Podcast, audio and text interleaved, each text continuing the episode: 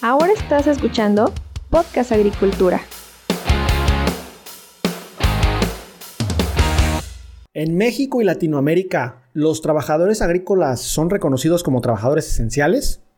Uno podría pensar que sí, por la importancia que conllevan en la producción agrícola, sin embargo, la realidad es que en muchísimos países de Latinoamérica los jornaleros agrícolas no están reconocidos ante la ley como trabajadores esenciales. Y de este tema les voy a hablar el día de hoy. Pero antes, por supuesto, quiero invitarlos a que se suscriban a mi canal de Agronación, esto en WhatsApp, donde diariamente de lunes a viernes comparto un contenido breve entre 2 y 3 minutos. La idea original era que fuera un audio, terminó siendo un video porque los canales no admiten contenido de audio, pero al final de cuentas la idea es compartirte una idea diaria para entender el agro. Así que ya sabes, puedes buscar agronación en, los canales de WhatsApp y te puedes anotar gratuitamente o puedes ir a agronación.com y ahí puedes llenar el formulario para que te llegue el enlace. Bueno, ahora sí toca hablar entonces sobre el tema de los jornaleros agrícolas y su importancia para la producción agrícola. Resulta que recientemente en México, el Congreso de la Unión, que acá en este país es el Poder Legislativo Federal, clasificó a los jornaleros agrícolas como trabajadores esenciales para la seguridad y soberanía alimentaria del país. Y esto, que en esencia puede parecer una decisión sencilla, y que sin duda es justa, a continuación les voy a comentar por qué, puede tener repercusiones muy importantes para el sector agrícola, al menos en México. La votación para aprobar esta iniciativa ocurrió el pasado 13 de diciembre del 2023, pero obviamente como se tienen que validar varias leyes implicadas, entre ellas principalmente la Ley Federal del Trabajo y la Ley del Seguro Social, pues obviamente en temas administrativos y burocráticos esto todavía va a tardar un poco, pero ya está aprobada esta iniciativa. Empecemos por quiénes serán los beneficiados. Estamos hablando, según el INEGI, de que en el país, en México, hay 2.3 millones de jornaleros agrícolas. Entonces, este avance histórico, porque sí, lo podemos considerar como histórico, en materia de legislación agrícola, va a beneficiar a ese 2.3 millones de personas. ¿Puede variar la cifra? Seguramente sí, porque el tema del trabajo en el campo, el tema de los jornaleros es bastante volátil. Mucha gente, porque lo he vivido de primera mano, cuando les surge la oportunidad de trabajar en otra industria que no sea el campo, pues inmediatamente dejan tirado el trabajo y en cuanto en alguna otra industria los cortan o hay recorte de personal, eh, en este caso de obreros, pues muchos de ellos regresan al campo o van a los campos a buscar trabajo de manera temporal, es lo que ellos traen en su mente, en lo que se vuelven a acomodar en alguna otra industria o también en el tema de los servicios. Y si hablamos de justicia, creo que esta es una de las iniciativas en materia de legislación agrícola más justas en la historia de este país. Yo soy de la idea de que la igualdad no existe y difícilmente todos vamos a lograr ser iguales en algún momento, más porque vivimos en un sistema capitalista. Si quisiéramos a lo mejor todos ser iguales, quizá nos inclinaríamos hacia el comunismo, no lo sé, pero ese no es el caso.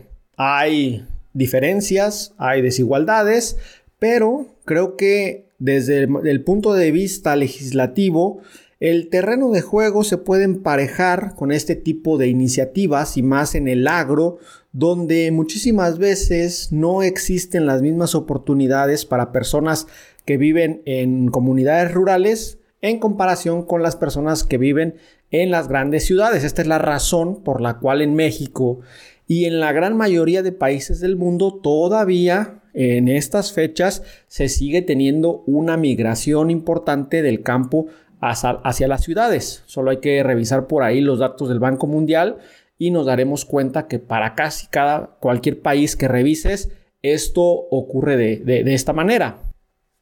Entonces, ¿qué implica que los jornaleros agrícolas en México ahora sean reconocidos por la ley como trabajadores esenciales? Básicamente lo que implica es que todos los jornaleros, sean contratados por temporada o sean contratados por tiempo indeterminado, deben de gozar de todos sus derechos laborales. ¿Qué? ¿Cómo? O sea, los jornaleros antes de esto no gozaban de todos sus derechos laborales. Pues la realidad es que no, y creo que todos lo sabemos, que justamente pues existía esta problemática, bueno, sigue existiendo, esperemos que con esta iniciativa esta problemática disminuya su magnitud. ¿Por qué? Porque la agricultura se basa en labores que requieren un gran esfuerzo físico y que comúnmente se suelen realizar a la intemperie o incluso trabajando dentro de invernaderos, si alguna vez te ha tocado, en un día de mayo, sabes que eso es un horno y existe una alta probabilidad de que te deshidrates. Entonces, garantizar los derechos de los jornaleros les brinda cierto nivel de protección social. También no vamos a decir que el tema de la protección social en México esté muy desarrollado. Lo tenemos que aceptar. Sin embargo, la protección social es algo muy necesario para que este grupo, que históricamente había sido marginado, pueda tener una mayor posibilidad de oportunidades de desarrollo personal y, laboral. ¿Qué implica esto que te acabo de decir de que ahora deben de gozar de todos sus derechos laborales? En teoría, esto dice la ley, los patrones deben de cubrir sus vacaciones, o sea, deben de haber un cierto pago por vacaciones, como en cualquier empresa bien asentada dentro de cualquier industria. Se debe pagar el tema de la prima vacacional, y por supuesto el tema del aguinaldo, esto para cada trabajador.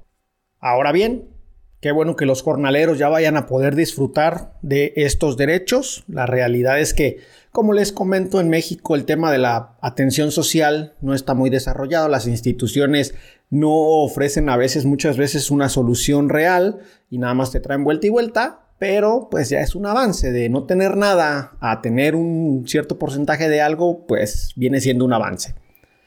Ahora bien, ¿qué implica esto para las empresas de producción agrícola? Porque esto que te acabo de decir pues suena muy fácil, muy sencillo, pero obviamente las empresas de producción agrícola van a tener mayor presión sobre su rentabilidad.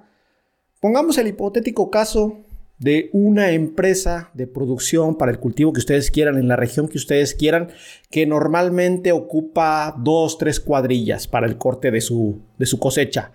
Pero estas cuadrillas, pues al estar principalmente cuando es cosecha, pues son temporales y lo único que reciben es su pago diario, no reciben ningún otro tipo de derecho laboral.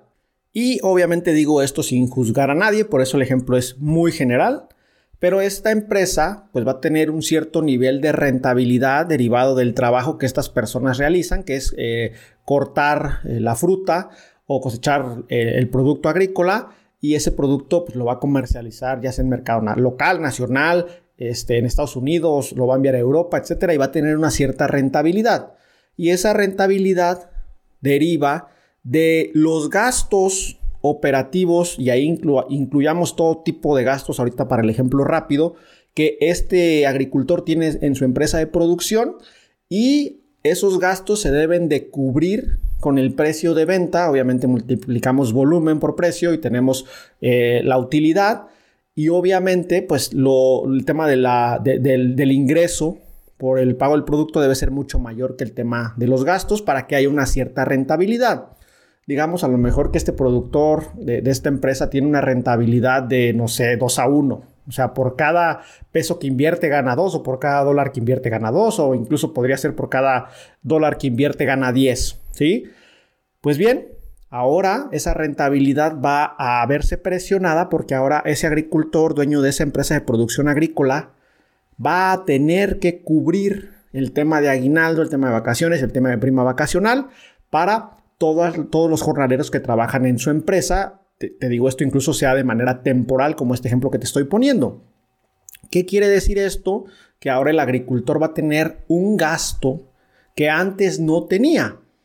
Eso quiere decir que de esa rentabilidad que va a tener su empresa, va a tener que cubrir ese gasto que antes, que en los años previos, a lo mejor durante toda su vida nunca había cubierto y eso va a poner presión en que la empresa tiene que ser más rentable para que pueda esta persona a través de su empresa pues obtener justamente un importante retorno sobre la inversión. ¿Qué implica poner presión sobre la rentabilidad de una empresa agrícola y este ya es el comentario para finalizar. Básicamente implica que la eficiencia de la operación debe mejorar. Y cuando hablo de eficiencia de la operación, estoy hablando desde la selección de semillas, de la plantación, las labores culturales, el tema de cosecha, pero también estoy hablando del tema de, la logística, del transporte, de la comercialización incluso. Todo esto debe de mejorar de manera importante eh, en varios puntos que seguramente pues son puntos de dolor para, para la empresa del agricultor que eh, sabe que a lo mejor ahí hay una fuga de capital o hay una fuga de, horas hombre, pero no le había puesto a lo mejor demasiada atención porque la rentabilidad había sido buena. ¿Qué pasa cuando ahora llega un gasto que no tenías esperado? Pues debes de poner enfoque en esos pequeños detalles porque ahí en los detalles es donde va a estar el tema de la eficiencia obviamente y es donde va a estar el tema de la rentabilidad de las empresas una empresa que no se adapte, que no, que no pueda ser eh, rentable en estas circunstancias que eh, aquí el tema del análisis FODA es excelente, ¿no? Porque al final estamos hablando de una amenaza. ¿Qué es una amenaza en el, en el análisis FODA?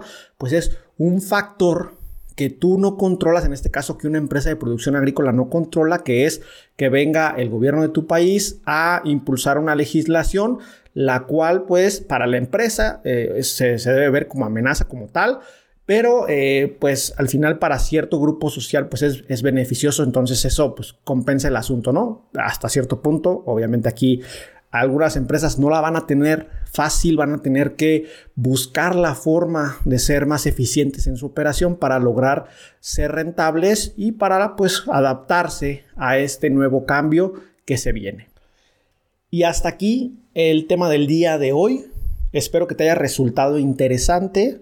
Cualquier comentario que tengas al respecto me lo puedes compartir a través de mi formulario de contacto que está en podcastagricultura.com diagonal contacto o si me encuentras en alguna red social me puedes enviar un mensaje y podemos platicar sin problema. Menciono lo de las redes porque aunque no le muevo mucho, generalmente hay personas que me mandan mensaje por ahí para platicar sobre algún tema, no hay ningún problema. Espero que se encuentren muy bien, yo los espero muy pronto con un nuevo episodio aquí en el podcast. Hasta luego.